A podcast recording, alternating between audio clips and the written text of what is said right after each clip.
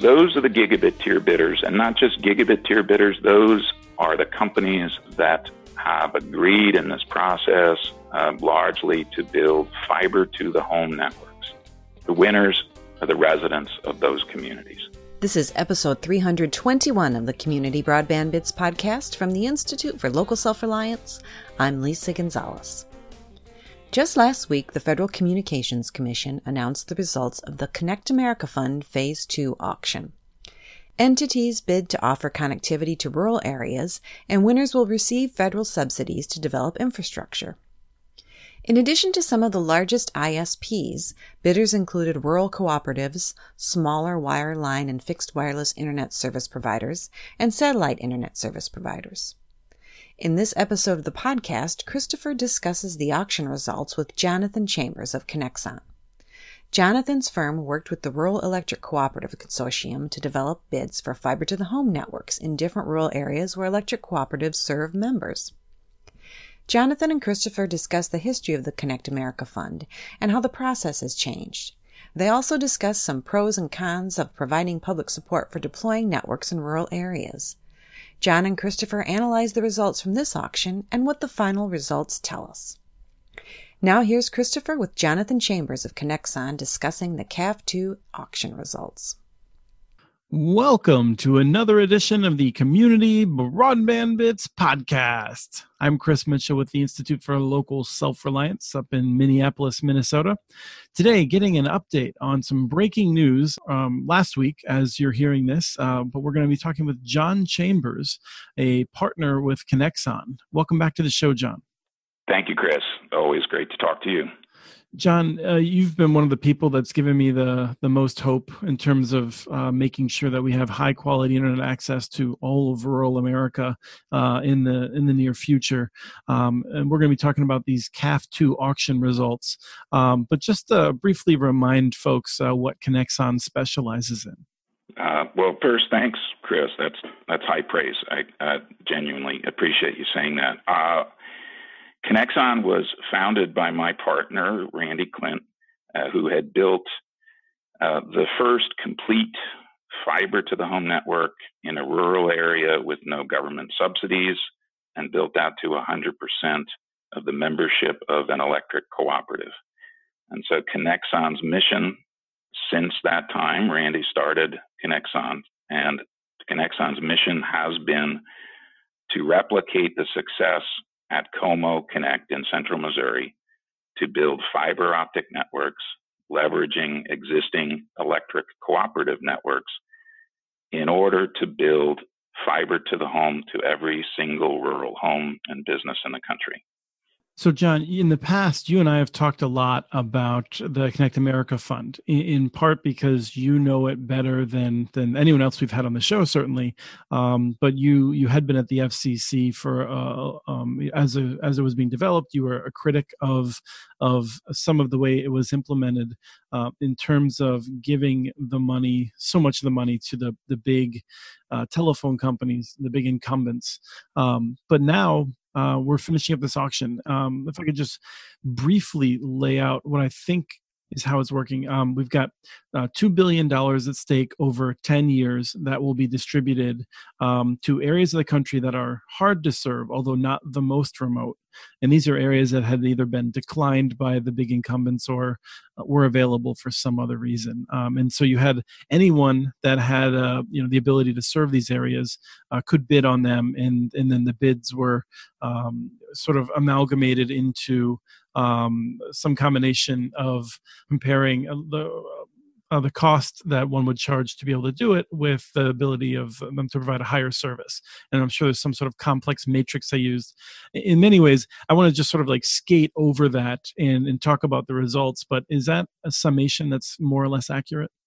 So, with one um, not pedantic point, uh, it might sound like that. The sum you, you said not the most remote, that is, the areas in this auction the areas in this auction were, by definition, by the setup of the auction, the majority of the areas were the most remote areas in the country, considered by the FCC and their cost model that was produced years ago to be the very hardest and most expensive areas to serve in the country. What used to be called the Remote Areas Fund, all of that, all of those areas were put into this auction. So uh, it's it's it's a fair characterization. I want people to understand that this auction was addressing a question that, that the FCC and public policymakers across the country have grappled with for a long time, which is how do you get service to areas that are considered the most difficult to serve and are unserved today if the traditional incumbent telephone companies, the recipients of public funds in the past, if they are not providing service in those areas? Will someone else step up? Will someone else provide quality service? Will someone else serve areas that have gone unbidden, unwanted, sort of the undesired areas of the country? And and and the, the result you ask, the result of this auction is a resounding yes. Thank you for correcting me. I, for, I did not know that the remote, the most remote areas were included in this. So um, I, I, was trying to, um, in my mind, I thought it was more areas of Missouri, Iowa. You know, uh, uh there's areas across the entire um, United States, of course. But um, it's worth reiterating then that that these are the hardest areas to so, to serve. Um, although the definition of hard goes from challenging to very challenging, perhaps is a way to characterize it. Yeah, the definition as used by the FCC, there were three categories of areas in this auction, but again, the, the most most of the areas in most of the states was this category of remote areas or um, referred to as extremely high cost areas. Uh, that's under the cost models calculation. Extremely high cost, meaning if you calculated the cost of construction, operation, maintenance of a network these are the areas that are the 1% most expensive to build, to operate, and maintain. The 1% of the, the hardest to serve areas. And, and, and you would see in the auction there were such areas everywhere in the country. Uh, and, and what made this auction and the results all the more remarkable was that sometimes these areas had and areas the FCC auctioned off were census block groups. So sometimes these census block groups had just a handful of locations in them. Uh, sometimes one, two, five, ten, you know, fewer than 50, uh, uh, most of them. Uh, and yet, with the exception of the Pacific Ocean, with the exception of the Commonwealth of the Northern Mariana Islands, Every single census block group in the country received bids in this auction. And I'm telling you this not as insight as one who bid in the auction, because we are still in what's referred to as the quiet period, where what went on in the auction that's not public is something that can't be disclosed. What I'm talking about is the information that the FCC has made publicly available this past week which is ex- an extraordinary uh, treasure for anybody that's uh, kind of nerdy enough about how auctions work. Um, the FCC released round by round bidding by every participant in the auction. So you can you can sort, you can sift through, you can see where bidders bid, at what levels, what amount of funding they were seeking, what they were willing to take, what they were giving up on, where they won, you can see all of that if you want to spend the time looking through it. And it's it's I I, I know the FCC uh, uh, gets criticized by some about transparency. Uh, I, I just want to say that Chairman Pai and this commission, in this respect and other respects, has been the most transparent commission in my experience going back 30 years. Uh, in that they have released information regularly that in, in other commissions has been kept confidential. And so anybody that's curious about it, uh, they should go look at the public reporting um, uh, websites of the FCC, and you can gather and learn. And and uh, it would be true if you're a say a, at a state commission or or in a community or anywhere else who's trying to de- determine how these auctions would have worked or who might participate in their area. All of that is laid bare now. We're going to dig into some of that and some of the the big winners in terms of those who bid in a lot of different areas and, and where they came out. In particular, I want to talk about um, John how you feel that um, you know the group that you put together came out. But I think one of the the key things that that you and I wanted to discuss before we get there is this idea of universal service. And historically, many at the FCC, although not all, you were not the only one, I get the impression, recognize that with changing technologies, um, with uh, you know just different interests from entities like rural electric companies, rural electric cooperatives in particular, um, that, that this idea that universal service could only be accomplished by the historic telephone companies that's wrong, and that we need to think of universal service more broadly, and we would get significant benefits by doing so. Yes, there was a uh, serious debate at the FCC and and at states and and local communities for years. Um, I going back uh, 25 years. You can see in some of what we worked on when I was um, a staff member on Capitol Hill working on the the Telecom Act of 1996. There was debate on this point, the point of if uh, if you took away through competition the rich areas for telephone companies. And, and, and as the telecommunications business became more and more competitive in populated areas, what would be left over would be unserved, or if the, if the folks who were left holding the bag were telephone companies and all they had were the otherwise unserved areas because they were hard to get to, um, what would you do then? Um, how would you support the telephone industry then? And so, from for decades, the federal government and state governments have had a policy, a series of policies supporting universal service. The notion that those who live in rural and high cost areas deserved the same the, the words of the statute are reasonably comparable service at reasonably comparable prices. Um, as you know, Chris, I usually uh, would say that if if somebody emphasizes the word reasonably, I, I figure they're not uh, really talking about the same service. So I, I tend to think of universal service as comparable. Do you get the same? Do you get comparable service at a comparable price? And over decades, the FCC reformed its programs in order to do this important public policy thing, which is as competition was taking root in urban areas, as new technologies were being deployed, as, as people were moving to mobile phones and dropping landline phones, as cable companies got into broadband, what would you do with rural? Because rural was left as a hard to serve place. And the debate came down to the, the, the incumbents largely would argue that they needed support. They needed sole support. That is, they needed to be the sole recipient of public support in order to maintain service in hard to reach areas. The contrary argument had always been, and this wasn't new, argument went back to the 1990s.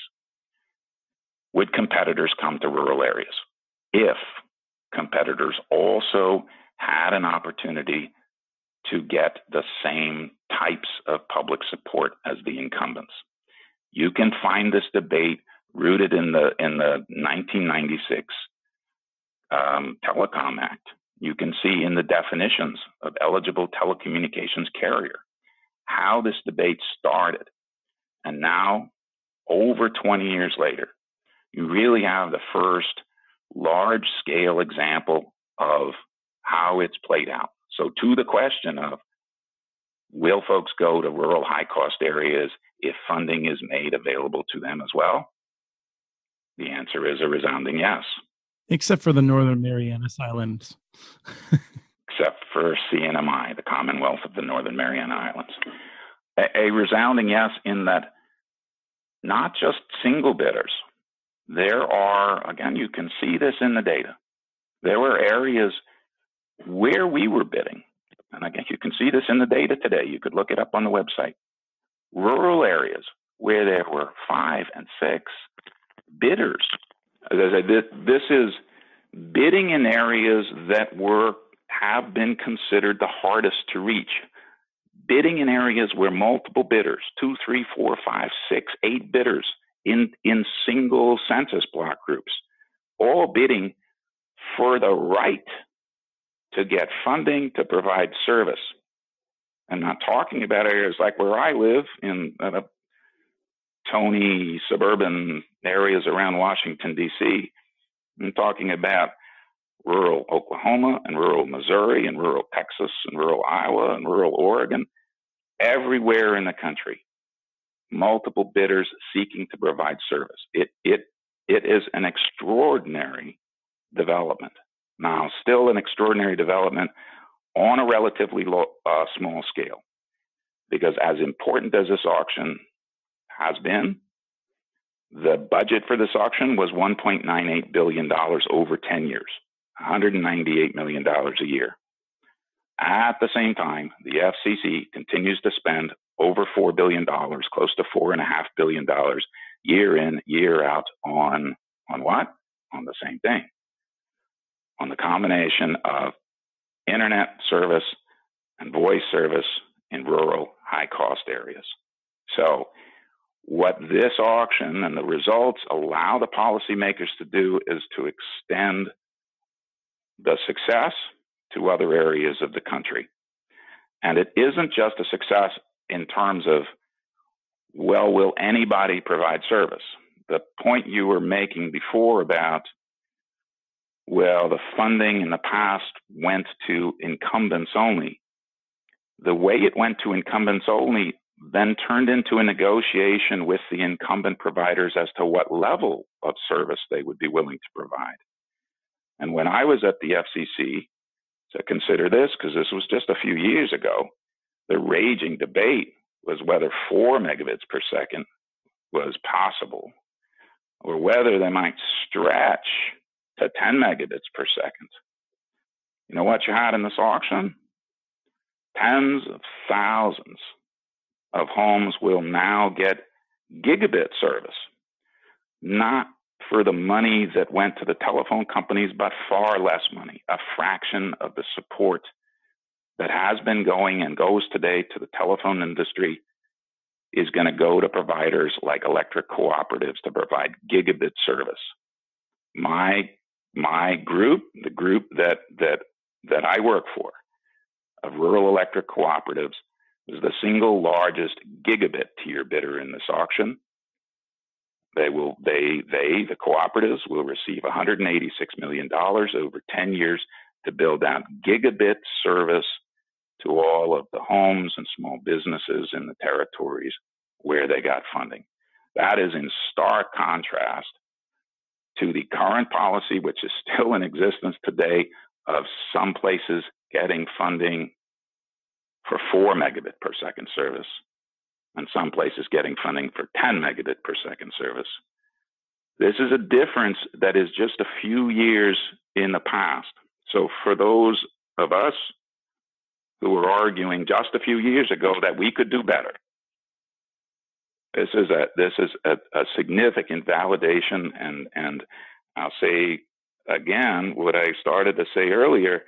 It's a significant accomplishment for this chairman and for this commission because if this auction had been planned and discussed going back now th- three other chairmen and this particular commission kept the trains running got the job done held the auction ran a really you know ran a really good efficient administratively uh, easy auction for participants uh, and accomplished something uh, of great significance. For people who aren't very familiar with you, you're not someone who is uh, just out there trying to curry favor with the chairman. That's a you've been critical of him in other places, and um, and I think it's worth noting that uh, when we praise Chairman Pai for these accomplishments, that um, that is, is, is, true praise, even though we may be critical of him, of him in other areas. That this is truly impressive. Uh, it's a uh, you know personal fault of mine, I suppose, that I am quicker to criticize than I am to praise. So I um, I worked in the commission when Commissioner Pai, when it was Commissioner Pai, and when um, many of the other commissioners were there. Like, I like them all personally. I've been critical professionally, um, but I, as you just said, I think it's important to to applaud people when you agree, not just agree with them, but when they have accomplished something of significance. This deserves applaud. The, the job's not over, but this step in the job, uh, really, really outstanding work and we're gonna we're gonna come to the the what the next big challenge will be for the FCC and one that we we hope that uh, the commission continues to uh, get right. Um, but one other thing I wanted to note is that some of the uh, telephone incumbents, particularly um, a number of rural cooperatives and places in the Upper Midwest, uh, in Montana, Idaho, um, you know they have been doing really good things with that money that was only available to them. And so I don't want people to think that we're painting with too broad a brush, but there certainly are a lot of telephone incumbents across the country that have taken a lot of money and have not reinvested in the kinds of connections um, that their communities are going to need to, to really thrive. Um, so, with that, uh, John, I'd like to get a sense from you. When you look at the aggregate amounts that the big bidders won, um, you know, it looks like there's a, um, a, a, number of different technologies. You were the biggest gigabit provider. Um, there's um, the satellite companies, uh, Viasat in particular, were was a big winner. Um, the um, I believe um, WSPR, which must be a wireless service, was a big winner. Uh, what did you take away? Oh, actually, I want to know one other one that was a pretty big winner, and that's the the folks from the Wilkes um, telephone um, uh, cooperative out of uh, North Carolina, which is expanding into Virginia. Um, and I don't know, John, if he's going, if they're going head to head with you, but I did just spend a few days with Eric Cramer, a past guest on the show, and and I think they're going to be doing pretty interesting things. I'm pretty excited about them. Um, um, but I'm just curious, John, if you can give me a sense of your reaction to where most of the money is going, or at least the big winners. I would characterize winners in a slightly different sense, not those who won money, but those areas of the country that will now get a level of service that that had not been possible for them in the past. That's a great. So I, I said the the big winners for the group that I am associated with, the group that I work for. Um, that group in addition to other electric cooperatives that bid in this auction. So, uh, Tri County in Pennsylvania, uh, and Lake Region in Oklahoma, and uh, in Iowa. So, there were other bidders in this auction, also electric cooperatives, and collectively, the electric cooperatives not only will be getting, I think the total is 250 plus million dollars but that is the that's the lion's share of gigabit service. And then if you include some of them that you just mentioned, like Paul Bunyan, uh, which is a telephone cooperative, um, those those are the gigabit tier bidders, and not just gigabit tier bidders. Those are the companies that have agreed in this process uh, largely to build fiber to the home networks. The winners are the residents of those communities the small businesses and the households in those communities, those are those are enormous winners because what they will get over the course of the next several years is world class telecommunications service, unrivaled anywhere in the world. That's what they will get. And they're going from a place today where they have, by definition, no one even offering 10 megabits per second service. So that's a that's a leap forward for for those communities. Now let me let me say the contrary, which is something that that you just mentioned. A big winner in terms of company and a real question mark in in in my mind anyway in terms of service. So um, I want to point to another auction which had similar results. In the state of New York, New York held an auction over the past couple of years in which it awarded funds to folks who would do uh, fiber to the home, who would build fiber to the home networks, except in areas where no one was bidding. And in those areas, New York was willing to um, offer funding for fixed wireless and satellite. And, and the results you had in New York were some 77,000 households will now have satellite service available to them, whereas neighboring communities, neighboring towns, in some cases just like down the street, will have fiber to the home service to be clear, so presumably the, the New York funds then just go to lower the cost of satellite for those households? Well, I don't think that Hughes in that case is going to launch a new satellite and put spot beams over those communities. Thanks. So I think so.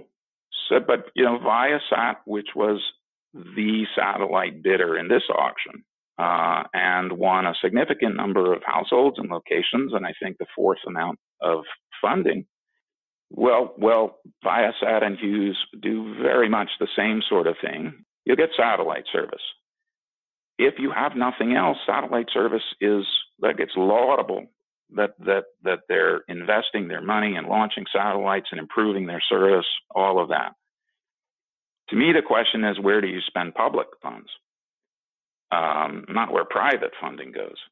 My theory would be uh, I'm not a theoretician and I'm not an academic and I don't engage in longitudinal studies and I'm not doing anthropology, but my theory would be that in a community that has fiber to the home and a neighboring community where the homes have only satellite service available to them, that the fiber fed homes will be more valuable.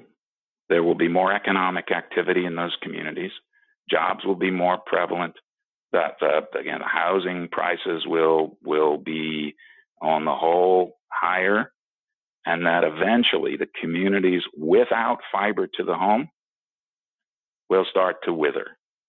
And the communities will then have to make a decision about whether they'll invest their own money in something that's comparable to their neighboring communities. What New York has done, and I look, I lauded New York for their their efforts. They did a great job.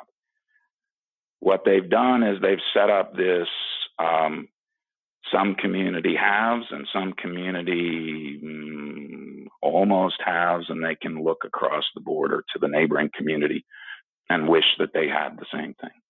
I think it'll have a profound effect on parts of New York.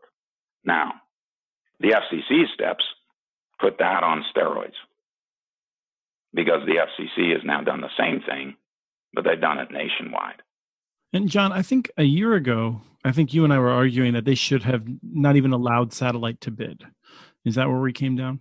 You know, I was while at the FCC before I joined the FCC. Sorry, I left the FCC.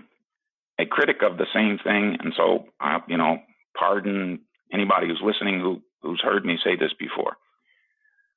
A lot of my time at the FCC was spent uh, uh, working with others in the commission to help reform programs that were beset with fraud.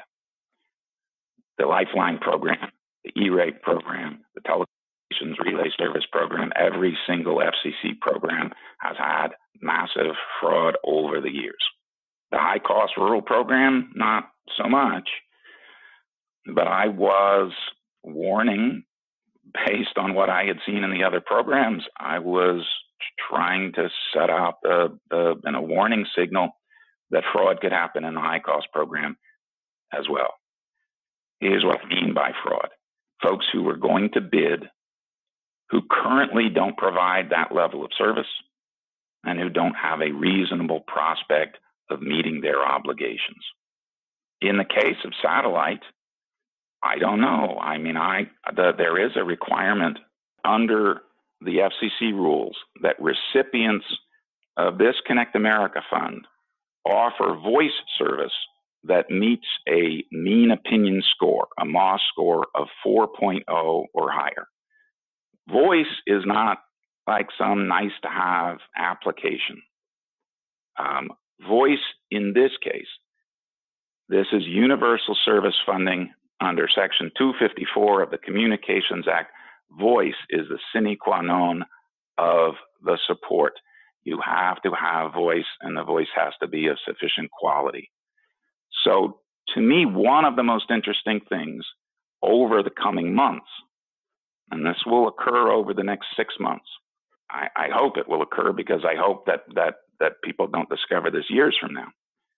The providers of, and in this case, it's really just the satellite voice providers. They have to demonstrate that their voice quality meets those tests, meets 4.0 or higher in this in this type of testing that is a traditional telephone voice testing environment. My hope is that the tests are made public. My hope is that people can conduct independent tests. My hope is that all of this is done in the same transparent way that the FCC has made other information public so that the public will know what it's getting. I will tell you that while I was at the FCC, the satellite companies said directly to me and to others, including the chairman of the FCC, that they could not meet this standard. Perhaps something changed. Uh, they, they, you know, the physics hasn't changed. The the latency hasn't changed. The speed right. of light hasn't changed. Maybe their testing methodology changed. That's why tests that are open, public, available for inspection is hugely important because this service is carrier of last resort type of service. These are areas where, for example, in the state of Missouri, Viasat's not in the state of Missouri, but I'm using this as an example of what happens if you don't perform with this CAF funding. AT&T that rejected funding in the state of Missouri also went to the Missouri Public Service Commission and asked that its carrier of last resort status be withdrawn. Who's ever getting this funding, they should expect to be the carrier of last resort. They are the provider of record. They are the one, the only game in town. So it's important that the services be of quality. Voice service, internet service, so it's not just voice then, but it's also that the speeds that people bid on in this auction are speeds that they can actually deliver. And what I had suggested a year ago, both in some posts I put online and in my discussion with you a year ago, was my concern that there would be bidders who bid outside of their capability, who strayed across their lane into somebody else's lane, who claimed to be able to provide something that they don't provide today and could not reasonably be expected to be provided in the future. And by that, uh, yeah, I don't just mean satellite. I mean the fixed wireless bidders who bid at the 100 megabit per second tier. And that's what I wanted to wrap up with and to ask you what happens if if I'm in a part of Minnesota, if I'm in an area in which uh, for instance a WISP got the money and uh, maybe you know three of my neighbors can get 100 megabit from them but i can't does that mean that that that wireless provider is not meeting its obligations or or what happens there this is the risk of the way this auction is set up. But as I said earlier, the auction itself, the bidding, is one step. The next step that comes is every every winning bidder, every bidder that is assigned a census block group, has to produce in their long form application submitted to the FCC a technology plan. And they have to get ETC status from the states. So there are two referees on the field right now the FCC and the state commissions. And those two referees can ensure that what somebody promised they will do, they demonstrate with their technology plan. So, so to give you an example, I, we build fiber to the home. We could show with a technology plan how we will build fiber to the home, the technology we will use, you know, the, everything. If you wanted to see it, the fiber paths, the fiber counts, you could go through all of that and demonstrate that GPON technology, for example, is capable of delivering the requisite speeds according to the FCC's performance measurements. The FCC released a set of performance measurements that they expect every winning bidder to comply with. Uh, the question is do you comply in three, four, five, six years from now when you have to meet certain FCC milestones? Or do you have to demonstrate the capability to comply ahead of time? In your example, if you're not getting the requisite speed and your neighbors are, no, that's a that's a failure. Now there would be a penalty years from now, but I think years from now is is too late. I think years from now is the same kind of thing I saw at the FCC in programs in the past where there would be fraud and the fraud was caught only on the back end. There are certain steps that need to be taken on the front end. A technology plan is is right now, you know, it's the one deliverable because the winners in the auction aren't won't have the service yet. But what they can do is they can show not just the spectrum they, they would be using if they're a if they're a fixed wireless provider. This isn't like meet some some wished for thing. This is you have to build out to at least 95%, provide, make service available to at least 95% of the locations where you won bids. You have to show that you can deliver to at least 70% of all of the households and small businesses the speed that you bid for. If you bid at 100 megabits per second, you have to show not that you advertise 100 megabits per second, but that you will actually deliver 100 megabits per second to 70% of the households where the measurements would be taken at peak times. So it's consistent, minimum speeds. What you bid for was a minimum speed, and you can look at the performance sort of measurement order that, that the FCC put out. That spells out what you have to do later. The question is who's going to examine what's being done what's being planned for. Can you meet those requirements with your current plan? And once again, I would suggest that the best way to do that is to have the two referees examine those plans, but also have them made public so the public can examine, determine for themselves whether it is plausible. I will give you one final counter example. Verizon bid in this auction. I was surprised to see how broadly Verizon bid. Verizon bid in its own territory, uh, wireline territory. Uh, and this was Verizon, remember, who turned down funding when it was offered to it several years ago. So a lot of the areas in the on the east and the northeast were Verizon areas. But Verizon bid not only in its own territory, its own wireline territory. Verizon bid in wireless areas all across the country. They bid with the intention, of course, of using their mobile network to provide fixed wireless service, the same thing that AT&T does, the same thing that AT&T and Verizon and the other mobile operators have been working on for, for decades. Verizon didn't bid at 100 megabits per second.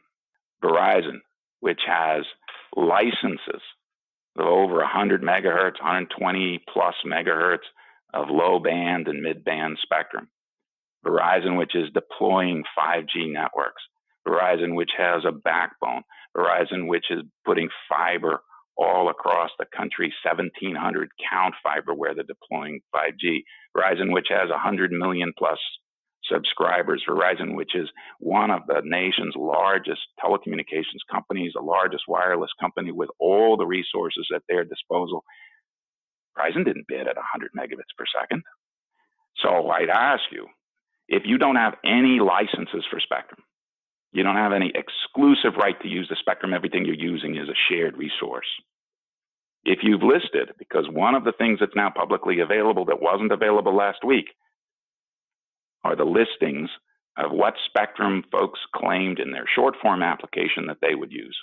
If you're listing TV white spaces, which is not something that is used today. And that's the spectrum that you're claiming you will use to deliver 100 megabits per second. Or you're listing the education broadband service spectrum. If you're listing other shared spectrum resources, 3.5 gigahertz, 5 gigahertz, you're listing the bands that are used by Wi Fi. That's your claim. You've got congested spectrum that you're going to use that you're sharing that's not even available to you necessarily, like the TV white spaces. You're going to do that and you're going to deliver. 70% of the households, 100 megabits per second service, something which is not delivered anywhere in the country today in rural areas. You're going to build out to 95% of the homes? We need a referee. We have referees.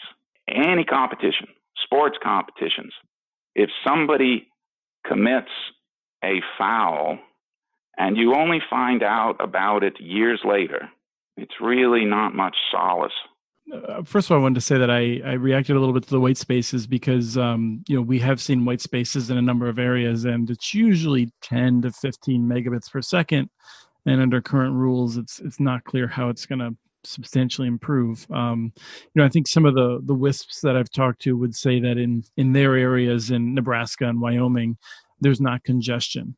And and i think that's your your larger point. Is not that we can't trust any wireless anywhere. It's that we need to make sure that everyone is actually being served where promises have been made. And i i strongly support that. My my concern like you i think is like um something I heard described as the New Jersey Devils defense, which was in, in, hockey for a period of years. Apparently, they decided to foul every time that they were on defense and just bet that the referees wouldn't call them on it constantly.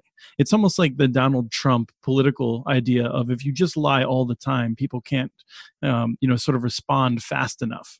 Um, and and that's to some extent what I think you know our concern is is that we may see you know it's such a just a commonplace um, um, ignoring of the rules or, or non-enforcement of the rules that will really harm a lot of the rural areas that um, for which their their tax dollars are paying um, to build better networks.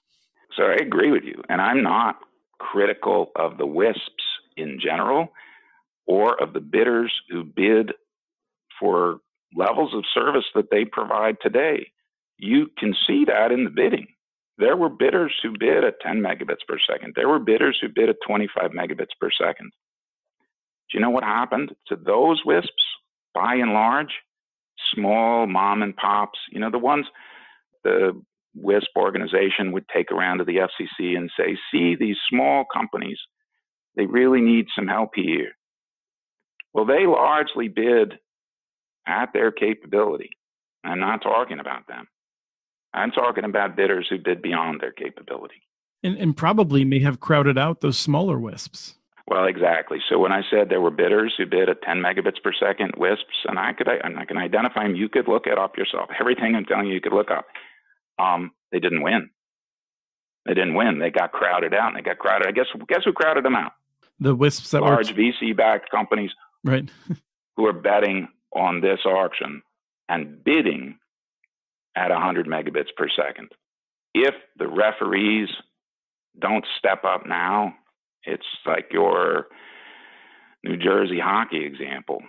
You know, there's this thing in basketball these days, the last couple of years, the NBA referees review the last two minutes in order to determine what calls they missed. It doesn't change the outcome of any game. You miss this call, it doesn't change the outcome, and it doesn't change the outcome of the auction. Ah, you know what? It changes. It changes the prospects of every community that could have had service by somebody else that bid in this auction but didn't get it because they got outbid by somebody who bid outside their capability. There are two places that are now the, the forums for this issue to be resolved. One is at the FCC under the review, the long form application review, when folks submit their technology plan. And I tell you, when I was at the FCC and we were reviewing the same kinds of applications as part of the, the rural broadband experiment, I say this that everybody knows the FCC doesn't have the resources to do it. They need to hire experts to help them out. The other place are the state commissions. Because nobody provides this service unless they get ETC status. And while there are a few state commissions that have deferred their ETC authority to the FCC, most of the state commissions remain as the entity that gets to decide whether you can receive federal funds or not. And so let's let's make it uh, very plain as we wrap up here. Um, if you're uh, a citizen, a business owner, whatever, um, you should be communicating with your elected officials about this. Um, you know, the the state legislature can't make any decisions um, about this necessarily, but they can ask questions of the Public Utility Commission, of the Public Service Commission, to find out are they taking this seriously? How are they handling it? Making sure that there's a light shined on it. And similarly, um, you know, federal representatives in Congress can ask the FCC you know how are you how are you doing with this? And we're we're deeply concerned about this issue. How are you dealing with it? And so that's uh, in the short term something that we can do to make sure it doesn't just fall by the wayside. Yes so so exactly right. And to the extent that information is made public you can look today and see who won in your area. If you know the identification of your census block group which you know, is also something you could look up, you can see who might be the winning bidder in your area. Um, public information like that is is is extraordinarily valuable. So the technology plans, I think those should be made public. We build fiber to the home networks using GPON network, using GPON technology, uh, GPON electronics. We build right to the home. There's like there's no you know, there's there's no, nothing tricky about it. We just work with electric co-ops. We follow the electric system. We follow the electric lines all the way to the home. We can show that. If you're building a network that is spectrum based, you have to identify where your backhaul is coming from. Maybe you're building fiber to your radio equipment. You have to identify the where are you're placing the radio equipment, the spectrum you're using, the propagation of that spectrum, how you're getting in certain use of certain spectrum, how you're overcoming the challenges of terrain and foliage. Um, are you requiring that people put up large masts on their houses? Are, what's your technology plan to show what? To show that you reached 95 to 100 percent of the locations in those census block groups, and you can deliver 100 megabits per second and higher, minimum 100 megabits per second to 70% of the population at peak time. You show that, then you've done the job and you deserve the public money. And, and the people receiving your service will be the beneficiaries. So, with that, I think we need to to wrap up, I'll, I'll say that for folks who are interested, um, the FCC has a public reporting system. Uh, this was auction ID 903. And I think if you just do some Google for CAF2 auction results, you should be able to find things pretty quickly. Um, John, thank you very much for spending all this time to talk about these issues. I think it's important to, to have gone a little long today to make sure that we set the groundwork because this as you've noted before, if this goes well, uh, this will be how we deal with universal service moving forward, and that would be a tremendous improvement. Yes, this is the first large scale auction. There have been multiple universal service auctions mobility fund auction, the rural broadband experiment, the tribal mobility fund auction, CAF2 auction. There will be a RAF auction, remote areas fund auction, likely next year. There will be a CAF3 auction after that. So getting this right, not just right in the rules, the right in the rules leading up to the auction, terrific. I didn't agree with everything. Terrific. Well done. The administration of the auction, terrific. Well done. It's not over. What is done now over the next six months will affect those future auctions. So 1.98 billion dollars budget today, one point little less than 1.5 billion is being spent 15 billion, 20 billion, 30 billion will be spent in the future auctions in total. So, an awful lot to get right here. That was Christopher and Jonathan Chambers of Conexon talking about the results of the recent Connect America Fund Phase 2 auction. You can find detailed information on the results of the auction at fcc.org/auctions. You can also find maps that show where Connect America funds will be invested at the FCC website in the Reports and Research section. We have transcripts for this and other podcasts available at muninetworks.org slash broadbandbits. Email us at podcast at muninetworks.org with your ideas for the show. Follow Chris on Twitter. His handle is at CommunityNets. Follow MuniNetworks.org stories on Twitter. The handle is at MuniNetworks. Subscribe to this podcast and the other ILSR podcasts, Building Local Power and the Local Energy Rules podcast. You can access them wherever you get your podcasts. Subscribe to our monthly newsletter for original research at ilsr.org. Thank you to Arne Huseby for the song Warm Duck Shuffle, licensed through Creative Commons, and thanks for listening to episode 321 of the Community Broadband Bits podcast.